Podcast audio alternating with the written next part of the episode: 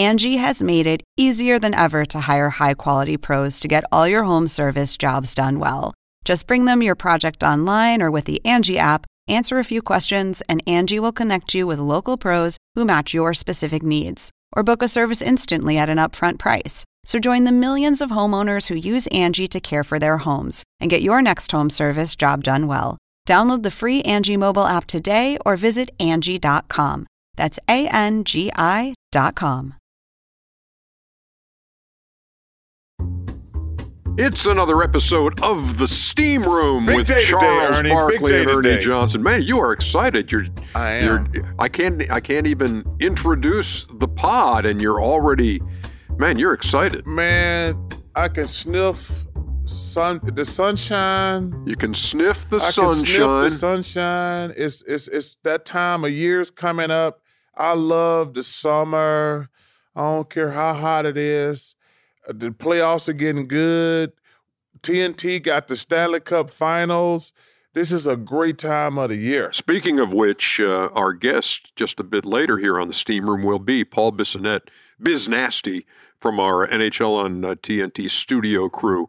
And even if you're not a big hockey fan, you will enjoy the conversation we have with him. He's a, he's a lot of fun, man. What a good dude. What a good dude. And let me tell you something. One of the most fun people. I, I'm blessed that he lives out in my area. But as always, we begin with uh, first of all, Hey, I just want to say I got a list of people that I want to say thank you to. My girl Tammy Sweeney uh, at Buff City Soap. ooh, Buff City is good, man. Yes, yes. Tammy, thank you. There's a company in Union City, Alabama. I want to thank you. Let me put my glasses. Hey, by the way, Buff City also does uh, like laundry detergent. Do they? That's unbelievable. Yeah, it's really good. Hawk Soap, Scott and Paul. This is all because you once almost lost uh, a bar Yeah, of hotel soap yeah, in the shower. I had a couple. I so now you've been getting all of these big bars of soap. soaps. Okay. Autumn Prickett has a company called Autumn Make Stuff. Twin Craft Skincare. So Union City, Alabama, Buff City, Tammy Sweeney, Hawk Soap, Autumn Prickett, and Twin Craft. Thank y'all for the great soap. And I promise you something, it's not gonna go to waste. Uh, I'm gonna keep some of it, and then I, I'm gonna give it to a homeless shelter, uh, like that. So I really want to tell you, thank you. And I want to give a shout out to this fourth grade teacher at Evergreen Elementary. His name is Joaquin Bernal. He sent me a book for little Henry, like the first hundred words. And it's a book, it's really cute. It's got, I yeah, he sent it to I got a copy of it too. I'm not special. He sent you one too? Yeah, I think he sent them to everybody on the crew. Oh, okay. Okay. Well, well, go ahead and continue. Okay, Joaquin Bernal. I thought I was special, but that's okay. He's at Evergreen Elementary. You know how my respect for teachers. Yeah. Uh, Joaquin, thank you for the book. Yeah, I can't wait because I've got I've got a newborn uh, Grandson. grandchild as well too. Yes. um, Adler. So we'll make sure he sees. Yeah, it's just a picture book and Yes. learning your first uh, 100 words. Hundred words. That's yeah, it's very cool. So I got this gift from this guy named David McCann in Ireland. I got the same thing. Did no, I, no, I didn't. I'm just kidding. I'm kidding on that one. Go ahead. So he sent me a gift and want to say thank you to me and you for the podcast and me, you, Kenny, and Ernie for the TV show. He was ill and he said uh, the podcast and our TV show, because he was trapped in the house, he said it just, he can't thank us enough for just brightening uh, his days when he was really struggling. It's amazing. David McCann from Ireland. Just want to thank you for the gift and for being a fan and saying you love the podcast. and we appreciate that. Yeah, we and It's, do. it's good to know that uh, there's something besides just us, you know, doing our thing because that's what we do. But to know that it might have a little more meaning to somebody and they can find some kind of a solace or relief in it. That's cool. Yeah. And I'm gonna finish up with this. Hey, I just want to congratulate all the guys um, who got drafted in the NFL. Uh, it's a great opportunity. Uh, nothing like playing sports. So the first part is getting drafted. I wish all you young men nothing but the best. I hope you can have a great life playing sports. But if you can't, hey, just make sure that listen, sports is what you do, it's not who you are. Everybody's not going to make it, but getting drafted is a great honor. And it's an opportunity. It's there an you opportunity. go. Yeah. And uh, there's going to be way more free agents. If some of you guys can make it, bless you, because playing sports is great. And one of the coolest things I saw was Jerry Jones has an assistant coach. It was really great television and it was emotional and everybody was crying. I, I was, uh, when I saw it, I didn't watch the draft that late. But when I saw it, it brought tears to my eyes. So he got to call his son and tell him he was going to get drafted by the Cowboys. Uh, it was one of, and it was such a cool moment. I mean, dad was crying. The kid said, Son, would you like to come to work with me next week? And he says, What? He says, We're going to draft you.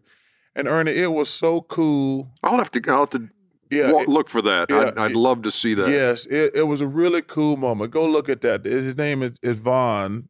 The coach, he, he's a he's a coach for the a scout for the Cowboys, and man, it was so emotional.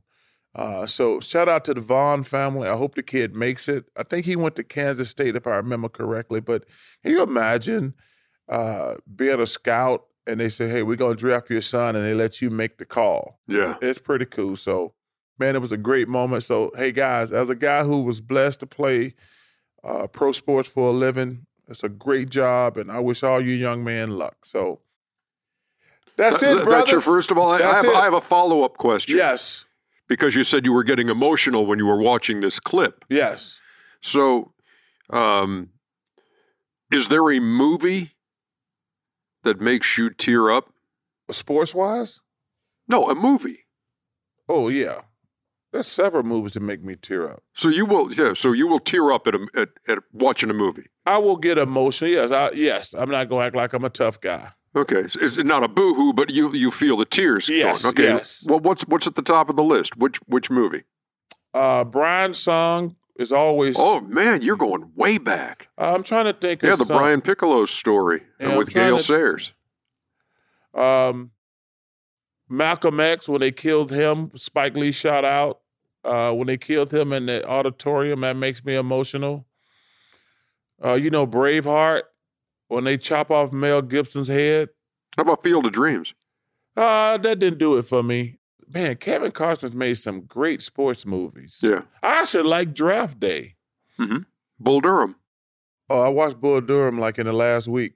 Doesn't, but Bull Durham doesn't make you tear up. No, no. It Luke This makes you Luke, laugh. Luke, Luke LaLoosh. Nuke LaLoosh. Oh, yeah. yes. Million dollar arm with a 10 cent head. That's exactly You right. say, Rose goes in I the like, front, meat. uh, oh, what did Kevin Carson say? I like long walks. Oh, you can't even, yeah, that, forget that big soliloquy. yes. Yeah. Oh, my. Susan Sarandon said, That's oh, one of the one of the great Susan Sarandon imitations of but all man, time. Kevin, his, uh, and they go in Yellowstone, I guess. Yeah, Uh, that's a good show. yeah, no doubt, Yeah. no doubt. All right, we're off to a flying start. Yes. and it's just going to get faster when uh, Paul Bissonnette joins us next. High energy, uh, high entertainment value. Yes. Joining us on the Steam Room next.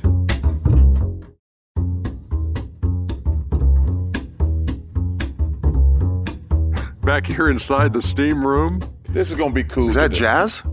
Oh, uh, that's a guy playing stand-up bass. It's very simple, isn't it? Yeah, it's good. but very, very, relaxing. effective. That's the voice of Paul it trance Bissonnette, by the way. before they before they come in, so they spill the tea? Yeah, Paul Bissonnette.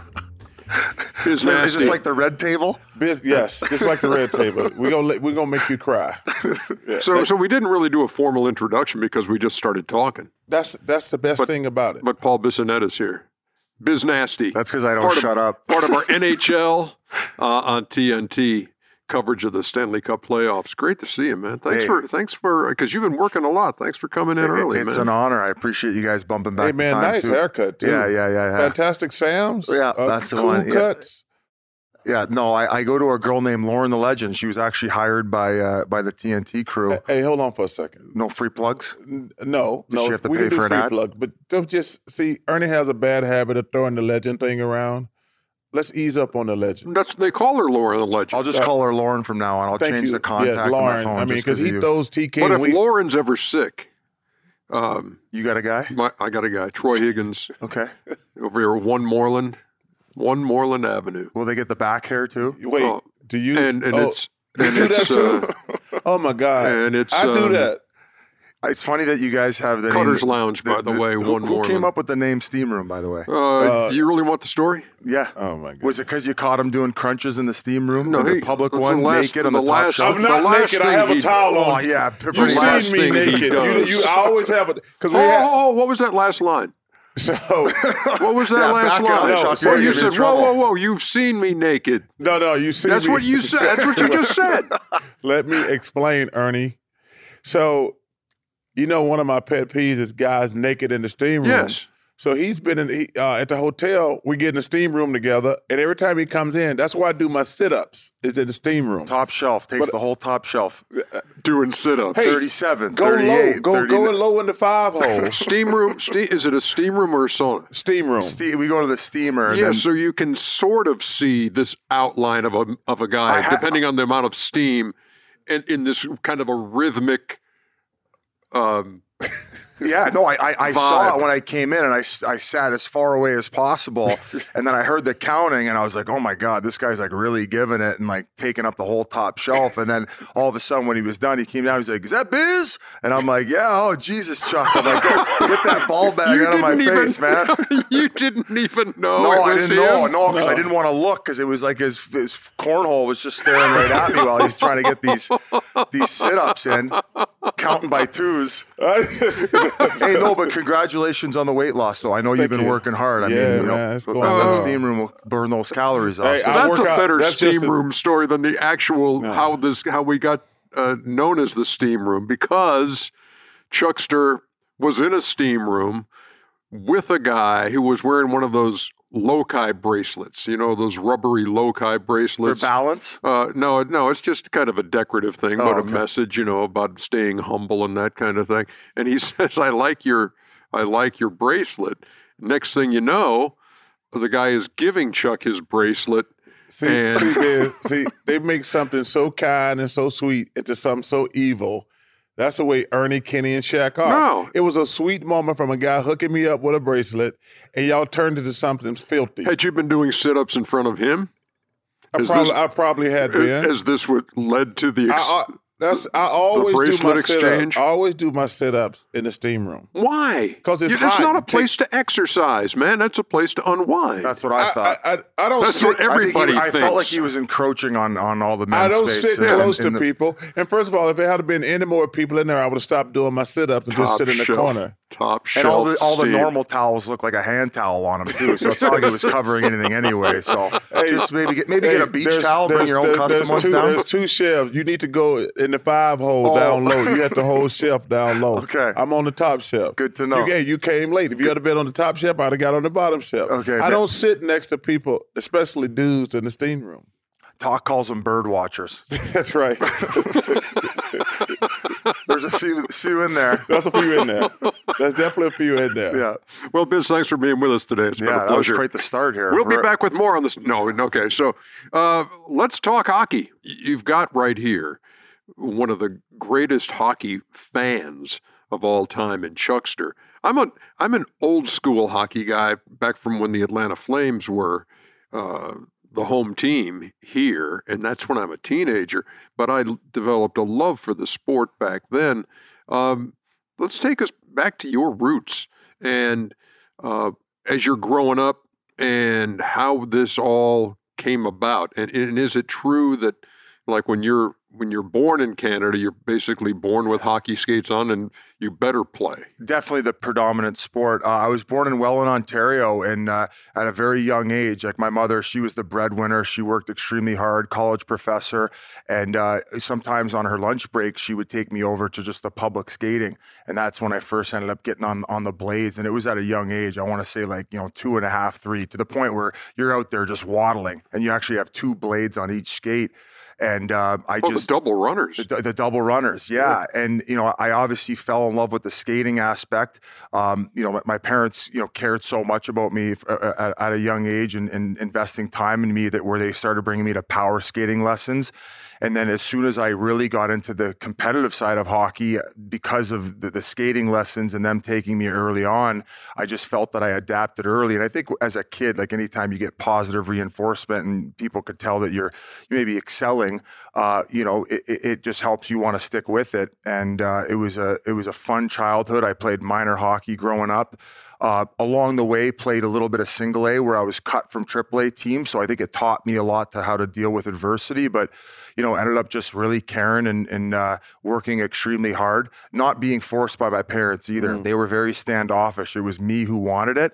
And I just think with their, their love and attention and uh, my dedication, it ended up taking off. And, getting me to the junior ranks and from the junior ranks getting drafted and then being able to play a 12 year professional career, uh, five of which in the National Hockey League. So, as far as it, my, my childhood's concerned, very blessed to have had amazing coaches and just people in the area of Welland, Ontario who really cared about all the players and their development. Actually, seven, seven kids from my minor league team who I grew up with actually got drafted to the OHL. Yeah, I was going to ask, I wonder, I wondered you know, when you're when you're growing up, and maybe for for me, for Chuck, you know, playing rec league baseball or basketball or whatever, and you kind of share these dreams with kids, you know, and you're yeah. saying, "Man, I want to I want to be in the big leagues someday." Or were there any of those kids? I mean, like when you were really young, that uh, that also made that rise that you did? Yeah, that was that was fortunate for for Welland. We had such good coaches, as I mentioned, where there was a few guys in front of me that had made it to the NHL. So we have a town of fifty thousand people, and at one point we had seven guys in the NHL wow. at the same time uh, Cal Clutterbuck, who's still playing, Dan Girardi, who had a lengthy career with the uh, the Rangers. Uh, he's got a great story too. Dan Paille, uh, Nathan Horton, who's from Dunnville, but he played all his minor in Welland, Ontario. Uh, Jamie Tardif and Andre Deveaux and Matt Ellis. Yeah. So all of us around that same time, and I think that just knowing that somebody from Welland could make it it, it set up that dream where we're like, well, this is possible. And we would usually all train at the same places. So just seeing that they had set the path and that it was it was a realistic goal, uh, I think that it was it was easy for the rest of the guys to follow because there were a few guys my age and then a couple guys who were younger too. So uh, I just once again think it goes back to to the coaches we were fortunate enough to have, where you know you play um, Atom uh, Pee Wee, Bantam. So you played two years of each, where every time we were being handed off to a different coach, it was a great coach who cared just as much as the last one and shared a lot of the same philosophies. And like, even to the point where um, Mark LaRose, um, he was my, my he, he was our Atom coach. Um, he, he, we we probably in the league pl- played like 55 games a year where he was like paying out of his own pocket for us to get extra ice time for practice for us to go down to buffalo because we were in welland ontario which is a border town to go play some of the american teams so just to see like a, a coach that was willing to invest not only his time but his hard-earned money um, into like making sure that we got more reps and, and better competition. I just think it definitely helped all of us achieve our goal. What was your first time in the United States? My first time, I would say that probably just at a like. I mean, we would always go down with my father to fill up in gas because the dollar was the same. So we would go like my mom would. She she wrote a couple books when she would be in these phases of writing books, and she'd be like, "Cam, get the kids out of the house." He would take us to Tops in the United States down to yeah. Buffalo, go fill up the gas tank because it was at dollar was at par. Yeah. But gas prices and just cost of living and groceries and everything in Canada is such more so much more expensive. So we would go down to Buffalo for some for, for some wings and you know, me and my sister would, you know, build a fort in the back of the the the, the, the whatever our minivan was and mess around. Is and it just it, you two? Yeah, me and my sister. Yeah. And uh, we go down there, and so. Th- but then, for as far as hockey's concerned, it started really ar- around that age. I talked about that coach where he would bring us down, so we were able to play against these American kids. So, Are you ever surprised at your popularity between television and the podcast? Yeah, it's yeah, it's it, it's it's it's wild. Yeah, it's been a wild ride. Just because um, I think that Twitter and social media really Yeah. propelled that. Where I, I don't know how many people listening know about my career, but I was a fourth line plug. I fought. I only I was more I was more healthy scratches in the NHL than I had games played. So I was kind of more of a locker room jester slash DJ slash you know when they had a fighter in the lineup for the other team, I would be inserted, and you know most nights I would have to try to take care of business. Was there a, was there an understanding of that that was why you were being put in, or were you ever told, or was it just like biz, you know, or you could you tell from the tone of a game that this this needs to happen? No, so I mean the the writing was on the wall, like figuratively and literally. Where, so let's back it up. I was a defenseman my entire career growing up. Got drafted uh, to the OHL as a defenseman. Got drafted to the NHL as a defenseman. Played uh, under 18 twice uh, for Team Canada. Represented my country. Didn't make World Juniors,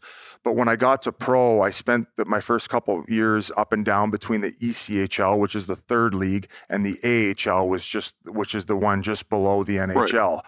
And um, I, you know, I, I thought I was doing well. I was a two-time ECHL All-Star as a defenseman, but after in my third year, I was called up by the AHL team, and they had me as a fourth-line left winger, and I'd never played forward in, in in pro before, and I just kind of was like, okay, well, it seems like they have enough defensemen in the system, and they have enough skilled forwards, and I'm not necessarily that skilled. I think there's an opportunity if I want to potentially make the NHL where I have to add this to my bag.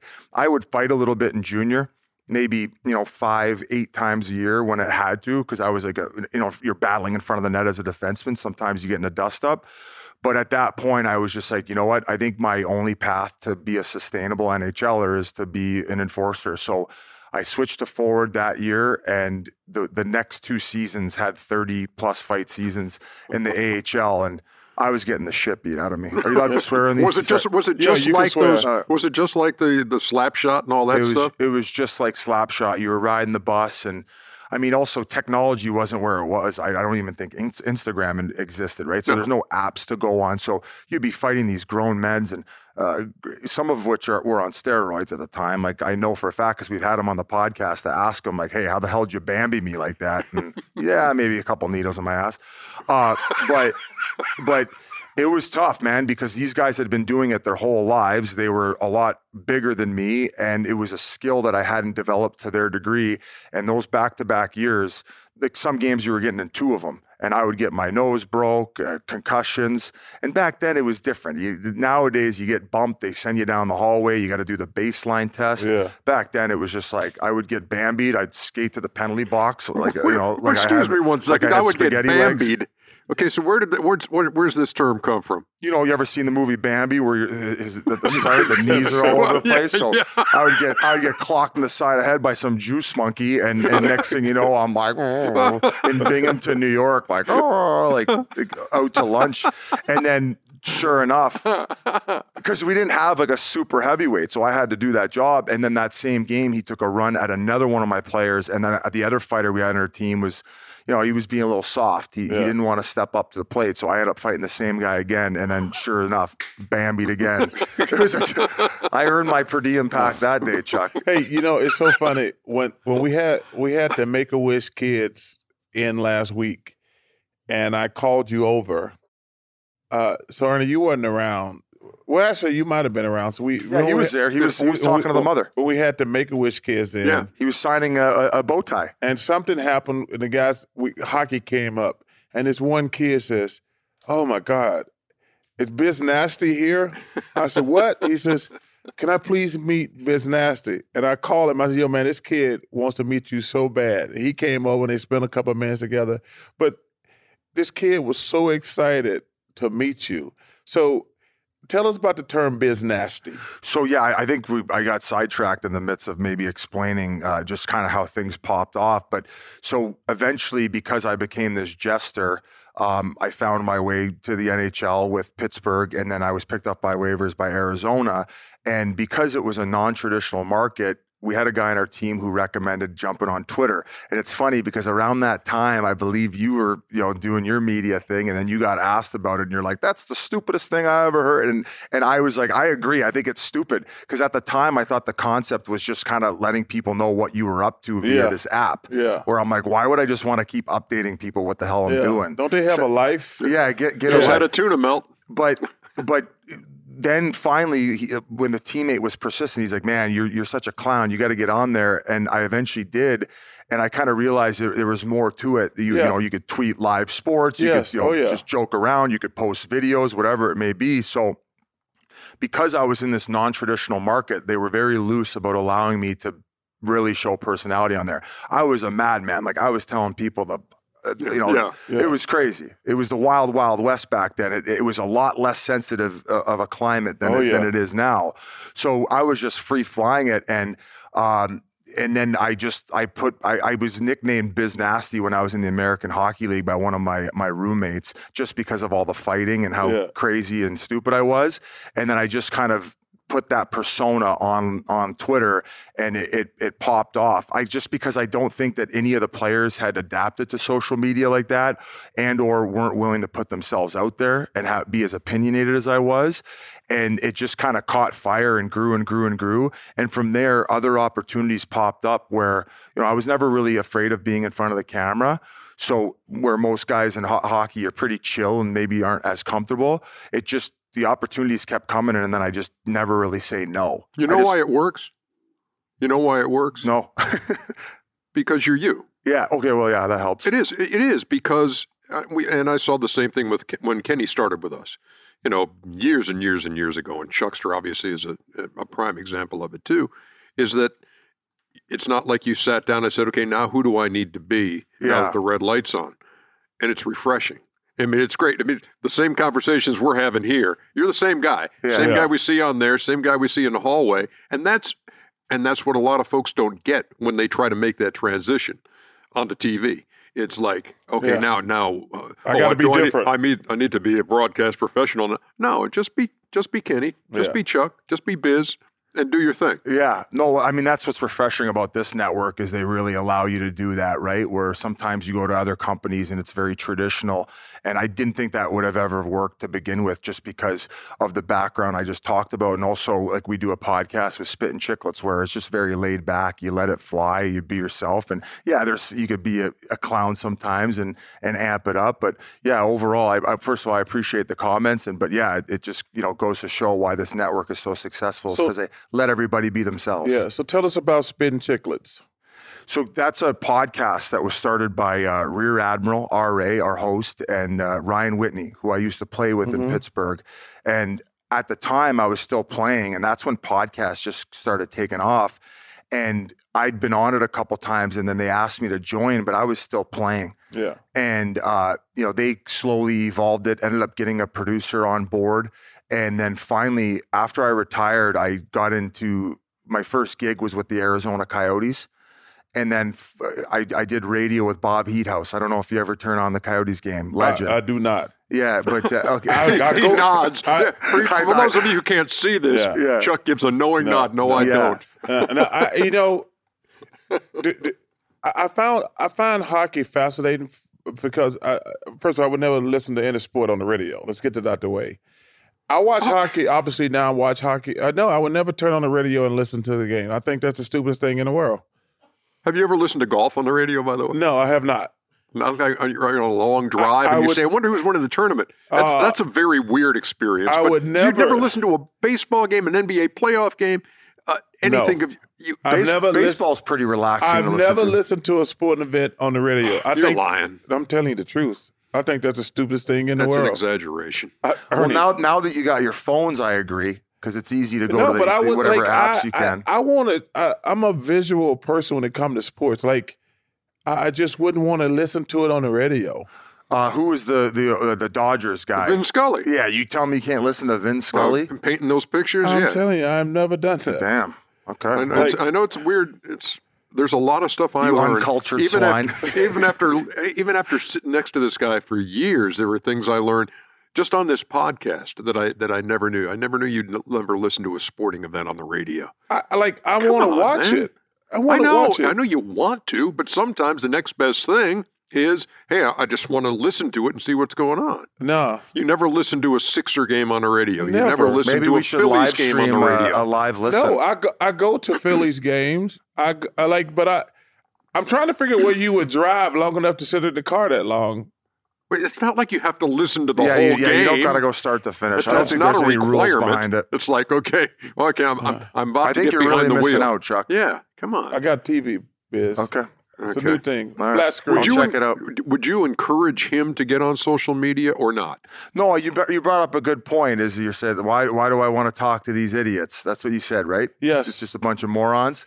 well, But I well, mean, I, I mean, I am. So it's like I feel like I'm communicating with my people. So that's why it works for me, right? Hey, hey, listen, I, I think it can be fine for certain people, but I think that you know if people gonna be negative. I choose not to communicate with them or give them an avenue to reach me. That's just my personal opinion. Like I, I, I'm pretty sure there's a percentage of people, uh, the big percentage of people that are great, gonna say positive things or try to have a fair, honest discussion. But there's probably 20% of people just assholes. It's worse than that, It's worse than that. especially on Yeah, Twitter. much. Yeah, Yeah. it's worse Much than more. that. About 50 and, and, 50. and see, what really bothers me, I don't think there's ever a reason to be an asshole. Like I, I Well, you don't. That's not a requirement for you if you're on social. You may have a point you want to make, Chuck. You may you may want to tweet out something about a, a cause that you support, and you'd have millions of people who may not be aware of it saying, "Wow, that thing Chuck's Yeah, doing is pretty it's cool." all about how you wanna yeah, use It's not it. like anytime anybody tweets, you have to go back at them. Most of the time, you just kind of like, okay, fine, I just whatever. choose to not let them I know. communicate. I'm just with saying me. you're. I'm just saying you're missing an opportunity in 2023, where social media could really enhance what what it is that you care about. I mean, because there's no requirement that says if you do this, you must read all of these tweets of people saying you're an idiot. You don't have to. Well, and and for uh, you go going back to the podcast, it really helped as far as growth because before I before I got on there, you know, Wit didn't have the, the one of the hosts didn't have a huge social media following. Neither did RA, the the the host of the Rear podcast, Admiral. Rear Admiral. Um, so when I jumped on, based on the fact that I'd grown my platforms, I was Yeah. able to pump the podcast out there, so those people were aware to go see it. So that's where it really benefit benefited me to grow it and and start the fan base early on to where now I you know I think they were probably averaging around that time, you know, 30, 40, 50,000 downloads a pod where now I believe we're in the, you know, 600 to 650,000 range. wow, that's awesome. So it, yeah, so it really took off, and then it also we were able to expand it where we have a, a Spittin' Chiclets YouTube channel. Um, you know, obviously we're available on Spotify, Apple. Uh, we do these sandbagger uh, golf videos now where we pair up with it's me and Wit versus two NHLers. We do our handicaps at the start, so it's just really opened up a lot of uh, avenues for us from a financial standpoint and, and us to basically create whatever we want to create. The, the landscape of all media changed so much when all these social media apps Yeah. started popping up because you didn't have to rely on these big networks where anybody with with creativity didn't have to all of a sudden be discovered, work their way up to get the opportunity to potentially be able to create whatever they wanted to create rather it maybe than be the suits idea so to speak so because of this podcast like I got full creative control of everything I got going on. And that to me is what's the most important. Who's the best hockey player you played with? I played with Crosby and Malkin when I first got to Pittsburgh, and I was only there for 15 games. Uh, I played 15 games, was there for half a season. So it was pretty remarkable to see what type of sacrifice you have to make in order to be the greatest or one of the greatest at your sport. So I thought it was a really cool experience to just see like every day, like, you know, how serious they took practice. They always wanted to be the first guy in line to do the rep and do it properly. So everybody saw how it was done. Um, the, the way that they treated their off ice as far as eating habits and just like I said, the personal sacrifice where I'm, I'm sure to become that great, there's a lot of people you have to maybe lose connection with and Yeah. whether it's like distant friends and it's hard, man. So uh, what's the saying? Heavy is head that wears a crown. So Yeah. playing with Crosby and Malkin was a, a really, really cool experience. Who's going to win the cup?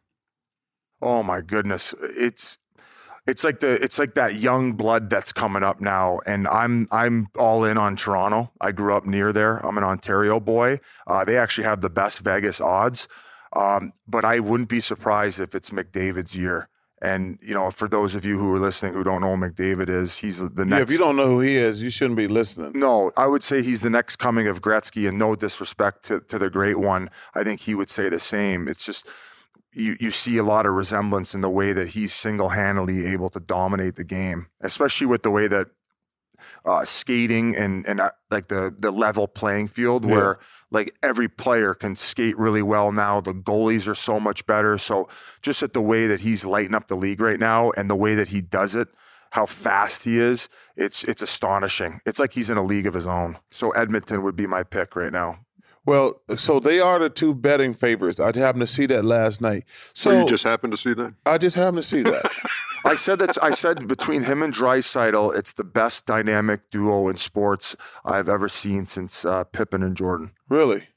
Yeah, I mean, you take those two guys away, and just the way they're able to work out there on the power play, they just set a record 56%, the highest percentage in a single series ever in NHL playoff history. The power play car- carried them through the series, especially when they were vulnerable. And I just, they're just so dominant compared to their peers, and they just so happens they're on the same team. I thought it was a fair comparison. So the debate that I've had with my hockey friends, the Boston Bruins, uh, just won the President's Trophy, which is the best record in NHL. But they also set the record for most points, most wins. And they get upset in the first round of the playoffs. Do you think having to play hard to the last game of the year to set the record, do you think that had an effect upon them? Yeah, I think because of the like how how physically demanding hockey is that uh, they and I think they did load manage a little bit, but they probably maybe should have done it a little bit more, Mm-hmm. especially with the depth they had. But sometimes certain things happen at the worst possible time where they did have a little bit of adversity coming into the year with with some injuries, but at the end of the year they had some guys get like a flu bug. Um, Patrice Bergeron, who's given his you know his entire career to that team, and he's been such a a, a leader on and off the ice. Um, his father is battling cancer right now, and in Game 82, they were playing the Montreal Canadiens, and there's no reason that he should have been in the lineup, but because his father is going through what he's going through, and he grew up a Canadiens fan, he wanted to play his final game because Patrice Bergeron's probably retiring after the season. I don't know what what situation happened if maybe he comes back for for one last dance, but it seems as if though it's leading towards that. And he ended up getting injured in that 80 sec- 82nd game. So that affected them because he's one of the best, you know, first line shutdown centers that the league's seen in probably the last, you know, two decades. Uh, so he had a herniated disc in his back. Mm-hmm. Um, they also lost their second line center, David Krejci, and both of them are 37 years old. So a lot of negative things happen at the worst possible time. Uh, along with their goaltender, who's probably going to win the Vezina, getting injured. He had an injury. He was also trying to play through it. So then mix that in with maybe a difficult coaching decision by not just playing the reliable backup you went to all year. So all these mistakes and and things just kind of happen at the wrong time. And, and when you catch a hot team like the Florida Panthers, who have been playing meaningful games since the All Star break, they were just on a heater. And with the help of Matthew Tkachuk, who's probably the one of the best, if not the best American born player right now, they upset a team that finished 47 points higher in the standings than them. In, uh, so you look at as a Canadian, it's been a minute since y'all won a cup. Yes. Do you do you obviously is, is that a big deal to you?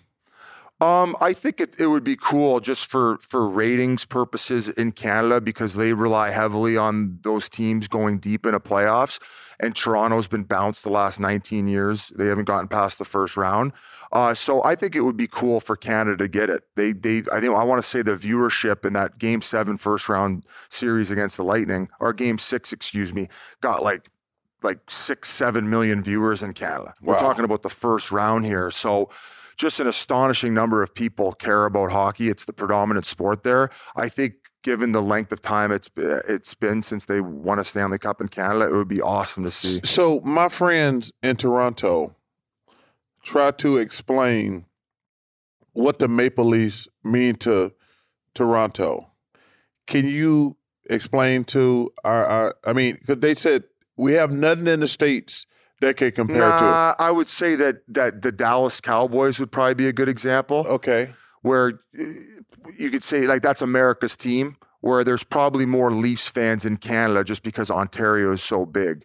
Um, another, it's it would be like playing for the Yankees. Okay. Anywhere you go, if even if you're a third liner, people are going to recognize you and want to shake Really? your hand. And but w- with that, much like the Yankees or the Cowboys, comes the scrutiny. Whereas if you don't have success there, the, the article they're just manufacturing stuff on a daily basis where you're just I don't know how these kids put up want to put up with it and no wonder why most kids don't want to sign there which was weird when you know John Tavares had a good thing going with the New York Islanders. He'd sign there they started creating a winning culture and then when he became a free agent because he's a Toronto kid he wanted to go back home to his hometown which you know in the in the last 3 years that he's been there since he signed they've it's been turbulent and uh, you know that's a that's a long off season when you're reading all these articles about how you're losers and you're you're you're bus and you you your team's soft and you can't play playoff hockey and you're in the mecca of the hockey world. So from a personal standpoint, what those the pressure those guys deal with, Dallas Cowboys and New York Yankees would be a fair comparison. You may be aware that Chuckster uh, takes great pride in his uh, karaoke skills, and for no good reason. Uh, but I saw you singing, uh, serenading Rick Tocchet Yeah, um, when he left the show that's his boy. to become a head coach. Uh, what's your go-to karaoke song? I I never get up Because you got a good voice. Yeah, I never. Well, I, I- I never. You don't. He does. see. You're a bitter, What's angry your man. I'm not a bitter, What's angry your man. I'm go-to sitting- song? usually something by Buffett. But if you if you want to have if you want to have fun, maybe it's like uh, Copacabana or something really really I, campy am like and I'm that. Frank Sinatra. They call me old brown eyes. Yeah.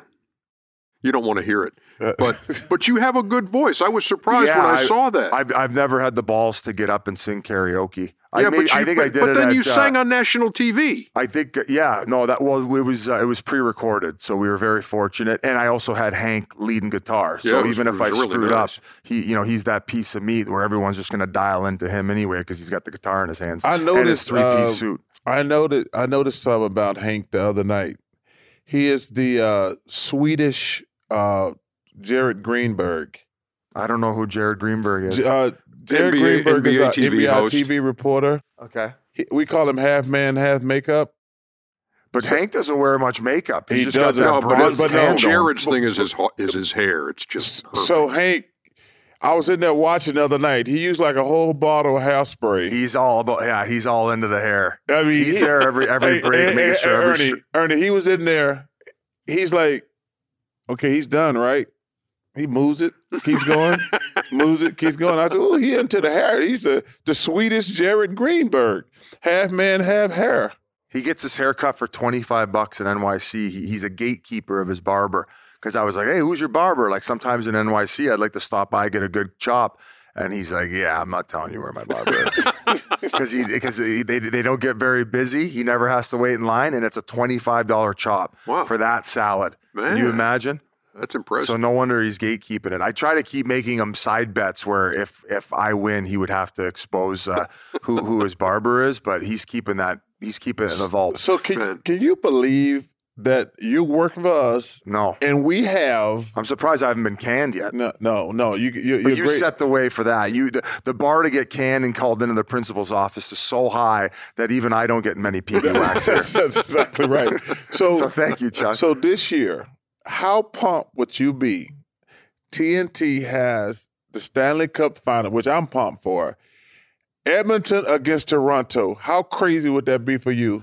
So, because we're on an American network, I don't know how thrilled they would be from a rating standpoint. But my job with the podcast and with all the people who follow Spittin' Chiclets is to say this is this is a remarkable thing going on here. We have the mecca of the hockey world, and Pippen and Jordan of of today in the hockey world, McJesus as we call him, and Draisaitl, going head to head, and and Austin Matthews, Austin John Tavares, Tavares, uh, Marner, Marner. Mitch, Mitch Marner. Come I call, on, man. I call them the core four. I hear you. I, I would say that McJesus and Draisaitl are like take priority as far as the individual aspect, but you have two great teams, great fan bases, and some of the league's br- brightest stars going head to head. I can't even understand why the American audience want, wouldn't want to consume that, considering.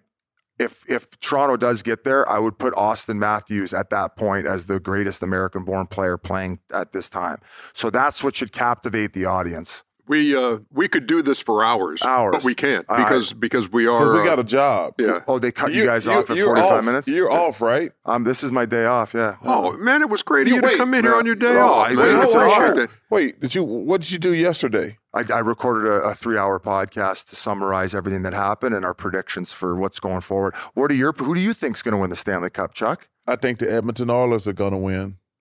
You Because go. I said that, no, or be that no, I, I agree because with you. Because of McJesus. Hey, because of Mc- McJesus! uh, I'm telling That's how you, you have to say it. You know, I like what like you know how when you watch certain sports, you're like, oh yeah.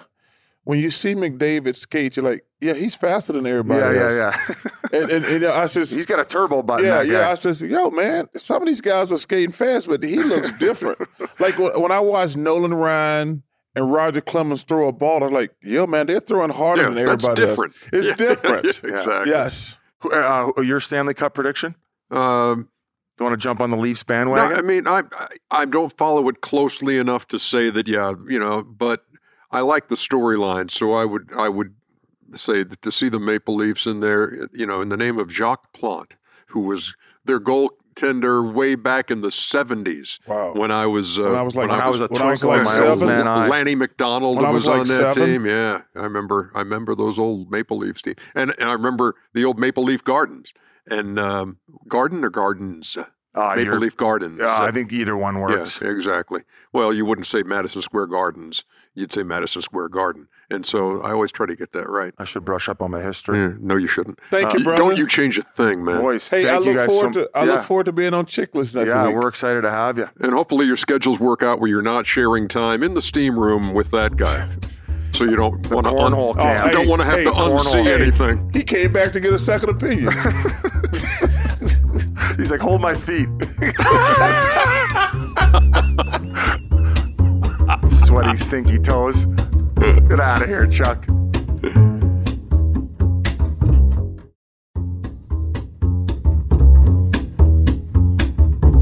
we move uh, from a legendary guest to just a legend. The legendary longtime producer of Inside Happy the NBA, birthday, Tim Kiely. legend. Yeah. I'm How Ernie many? Holmes, How Hey. many?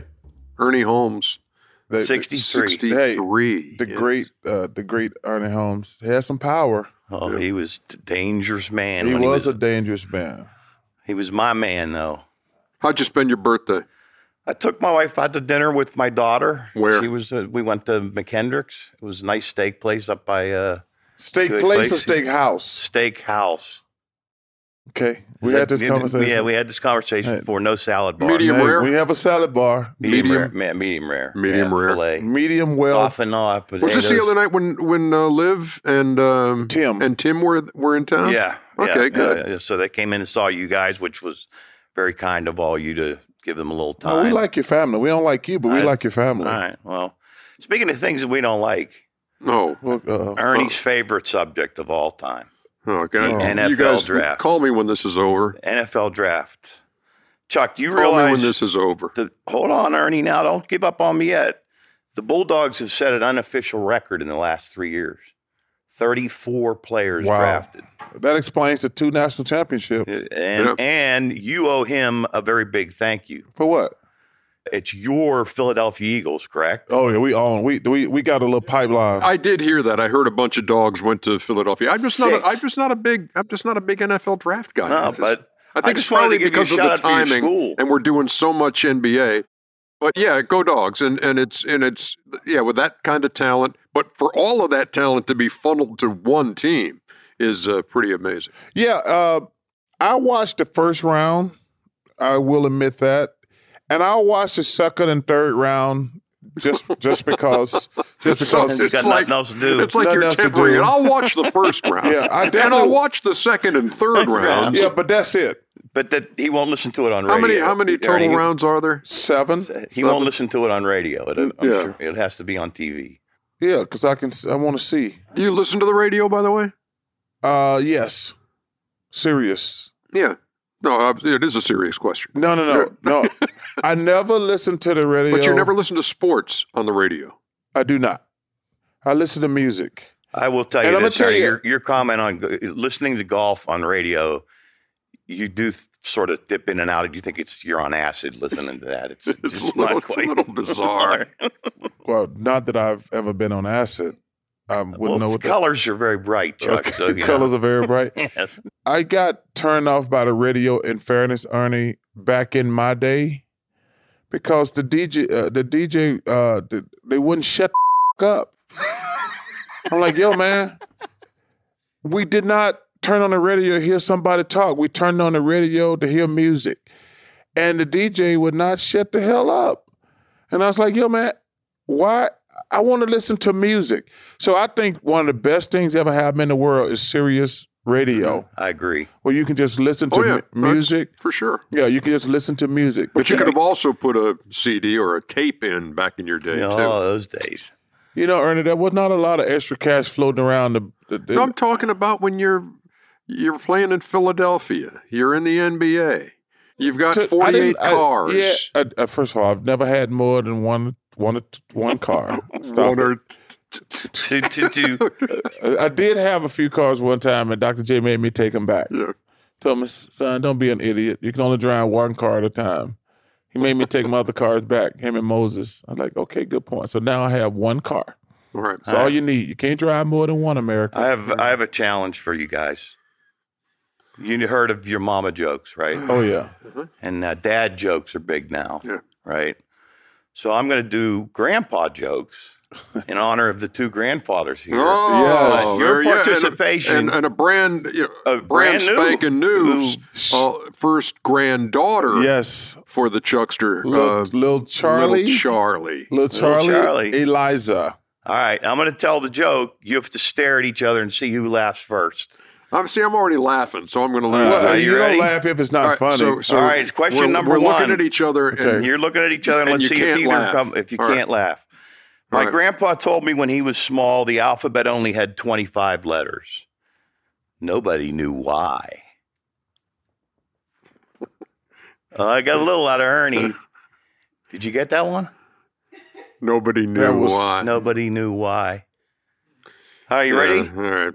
All right. you know, uh, sometimes people laugh at jokes because they're not funny.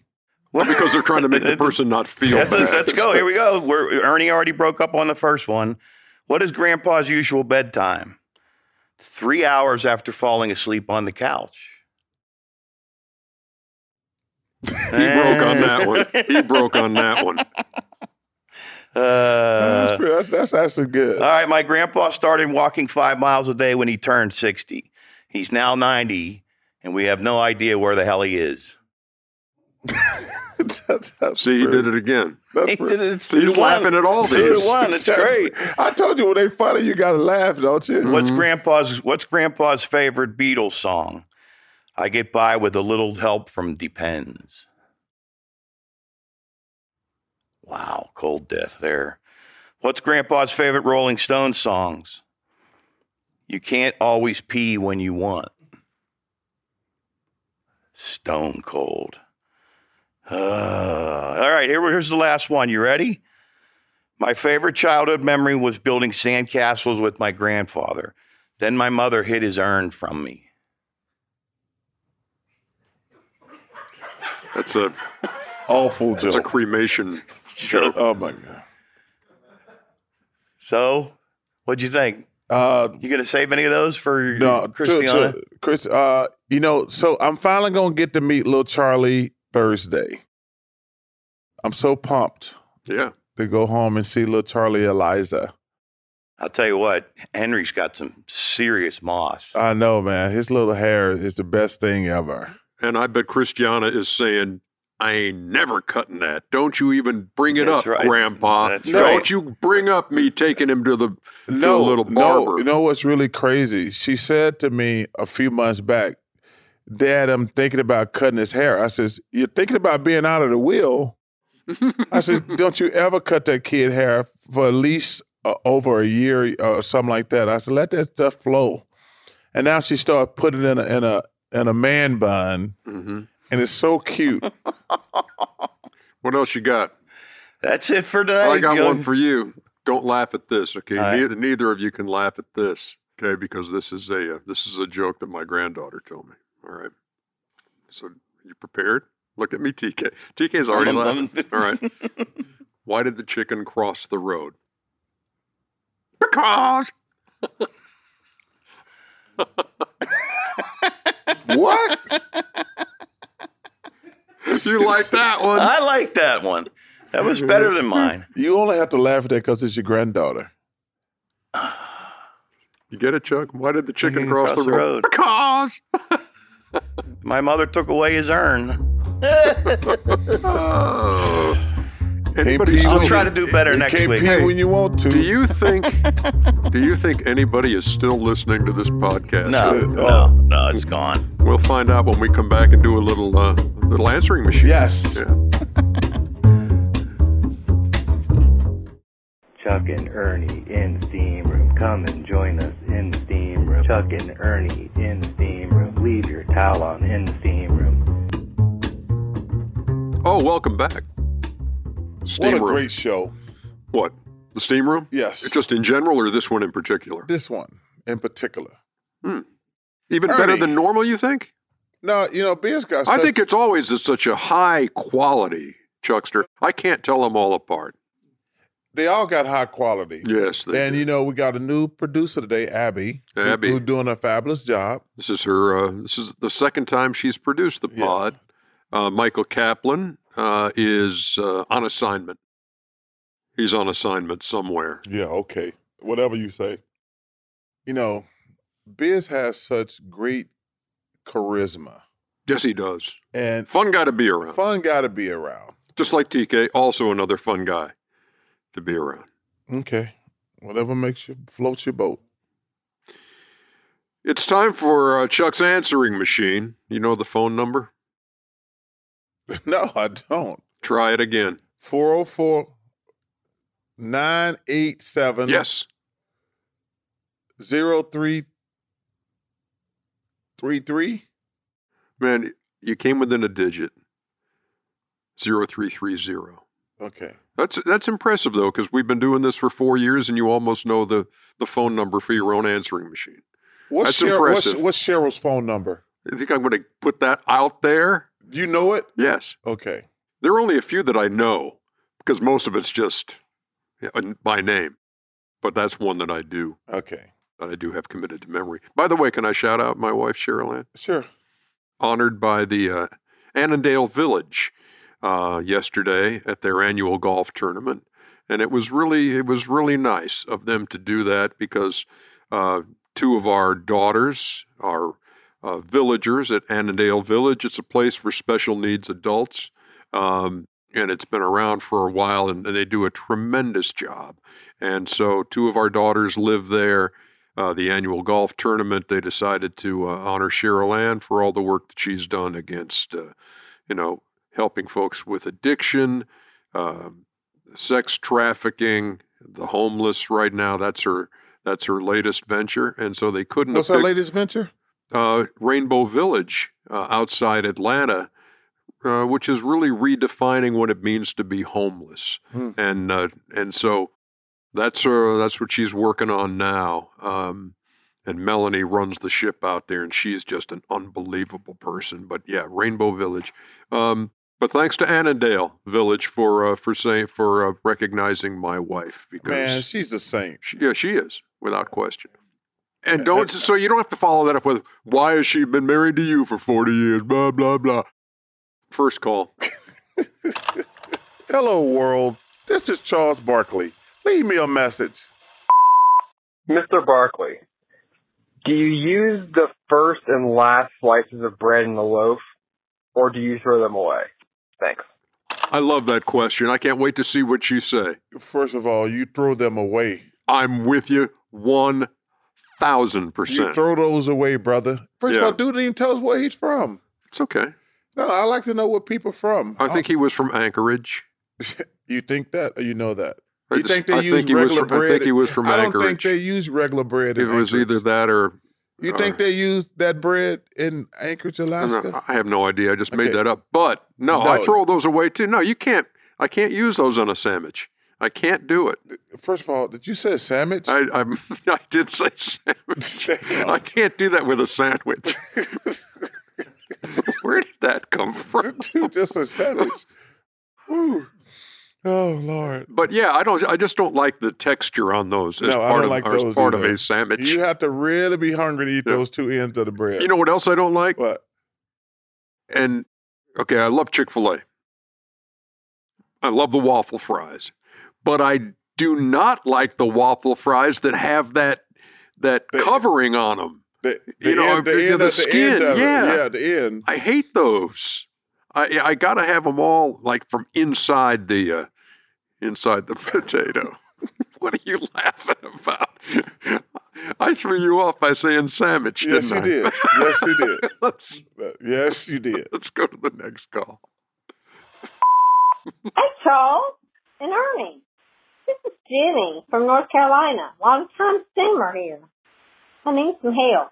My daughter is getting married soon, and I know I have to give a speech to a large group. Do you have any advice? No? Should I wing it? Also, do you prefer Bojangles or Chick-fil-A? See ya. Advice for a wedding speech? No, I think you I think you have to write I don't when I do any speech, this way because I write down words. Because I don't want to just read Yeah. off of paper because I want it to come from my heart. So Bullet points. bullet points. Uh, that that's what I do.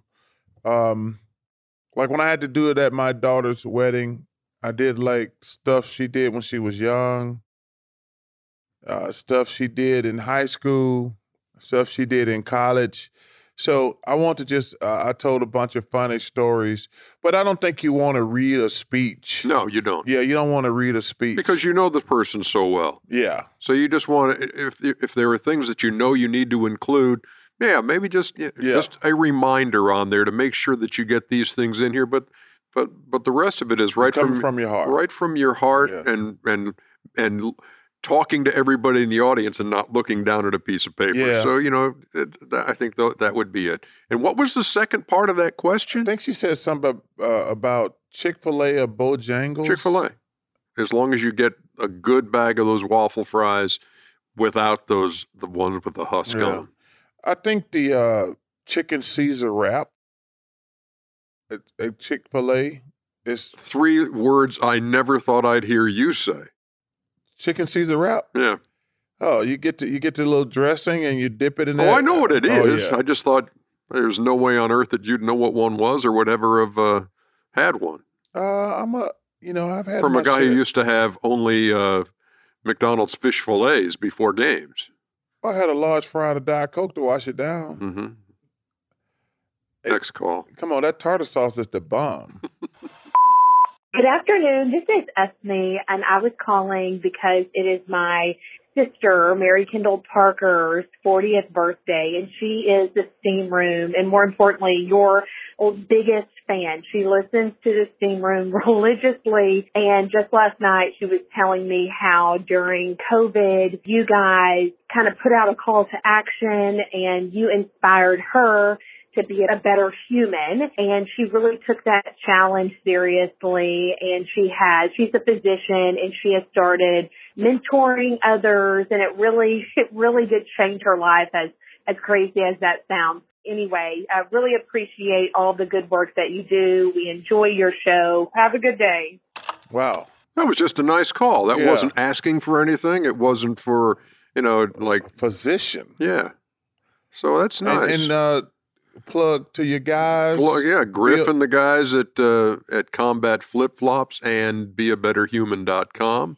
Thanks Um, y'all to all the veterans out yeah. there. And Yeah. uh, I, I told you, you know, teachers and veterans are two of my favorite groups to acknowledge because I just admire the hell out of both of them. You know, and one thing about our country, uh, we suck at how we treat our vets. We need to do a much better job how we treat our vets. Uh, and that, hey, in fairness, we need to do a much better job of how we treat our teachers. Yeah, no doubt. So uh, shout out to all the vets, uh, and thank you for that kind call. Yeah, Be- that was just that was just like a hey, just want to thank you, and and we appreciate that. I mean, that was very be- kind. I mean, she's a doctor. How much better a human can she be? she's a doctor. That's also a good question. That's, that's, You ready for one more call? yes, sir. This is Kelvin Green calling from Kinston, North Carolina. Chuck, I'm super excited for you and the birth of your granddaughter. Uh, I just want to tell you it's going to be a different level of wrap that she's going to have you around your finger. I can only imagine. I look forward to hearing all sorts of stories and wishing you the best. Um, but as a teacher in North Carolina, I often promote uh, group work and collaboration among my students. Being an assistant basketball coach at the varsity high school level, I also love to see it among my players. Quick question. If the inside the NBA team was doing a group project, which member of the cast would you least like to have help you out on a group project? Shaq. Or Kenny. Either, both. Like radio said, both. Both of Uh, I don't want to work with Kenny or Shaq in any capacity on anything serious. Uh, I mean, hell no. Uh, number one, thank you for being a teacher. I love the group aspect because I think it's really important. Because that's one of the reasons. I, the one of the reason I love sports so much is number one, it teaches you how to work hard, but also it teaches you how to interact with other people. You know, we're not like golf and tennis where you're out there by yourself. On any team that's gonna be successful, you need, as Pat Ryder said, voluntary cooperation. And so, and and here's, and not to interrupt you, but I did, and and I will continue to. But um, we do that all the time. We have a Yeah. we have a group project every night with, that we're on the air. So we joke and say we wouldn't want to work with Kenny or Shaq. Oh, but I'm we not all, joking. No, but don't you don't Uh, you no. see the similarities No, in that I don't. everybody brings something different to the table. So if we were going to do a class project, and it depends on what the project is, but there are certain areas where Shaq would excel, certain areas where Kenny would excel. Which well, one? it depends on what the project is. You know, if you were if you were going to say, "Hey, we're going to we're going to build our own company from scratch," you know, you you might say, "Hey, Shaq, you're very good at that. You're a great entrepreneur. So, well, let's you do this. Hey, Kenny, you could do this. Ernie, would you do this? Chuck, would you do this?" So, yeah, I think the teamwork is fundamental there, and there are certain things where where each of us might have uh, expertise. Well, my man, I disagree is- with Ernie. Un- under no circumstance do I want to work on anything serious with Kenny and Shaq. Under zero circumstances. Okay. Now I work with the Never Godfather. mind. I work with Ernie on anything because I know he's gonna pull his share. And he, you know, under no circumstance on anything other than basketball do I want to work. With Ernie? You with have Kenny some and Shaq. reservations I on got- Kenny and yes, Shaq yes. on pulling their share. Yes, I have. I mean, and what do you base that on? uh, one guy, I'm gonna have to work half the time at the hookah bar, and the other half, the other guy, I got to make. I, I, I don't know if he's gonna show up half the time. So, so no, I do not want to work with Kenny and Shaq under any capacity I on think you- anything serious. I Just think basketball. you make very valid points. I retract everything I said going in. that's that's going to do it for the uh, for Chuck's answering machine, and and it's going to do it for this uh, episode of the Steam Room. Man, we only got one more episode left for the year. Yeah, We got to do something great for that one. you know what? Are we ever going to get Ted Lasso on this pod? Come on, Jason Sudeikis. Man alive, Jason. Come on. Man on. alive, everybody. We've been trying forever to get him on this pod, and we got one more left for this season. One more. Somebody who's who knows Jason Sudeikis, pass this on to him. Ted Lasso would be the absolute perfect finale Yes. for this season. Come on, Ted.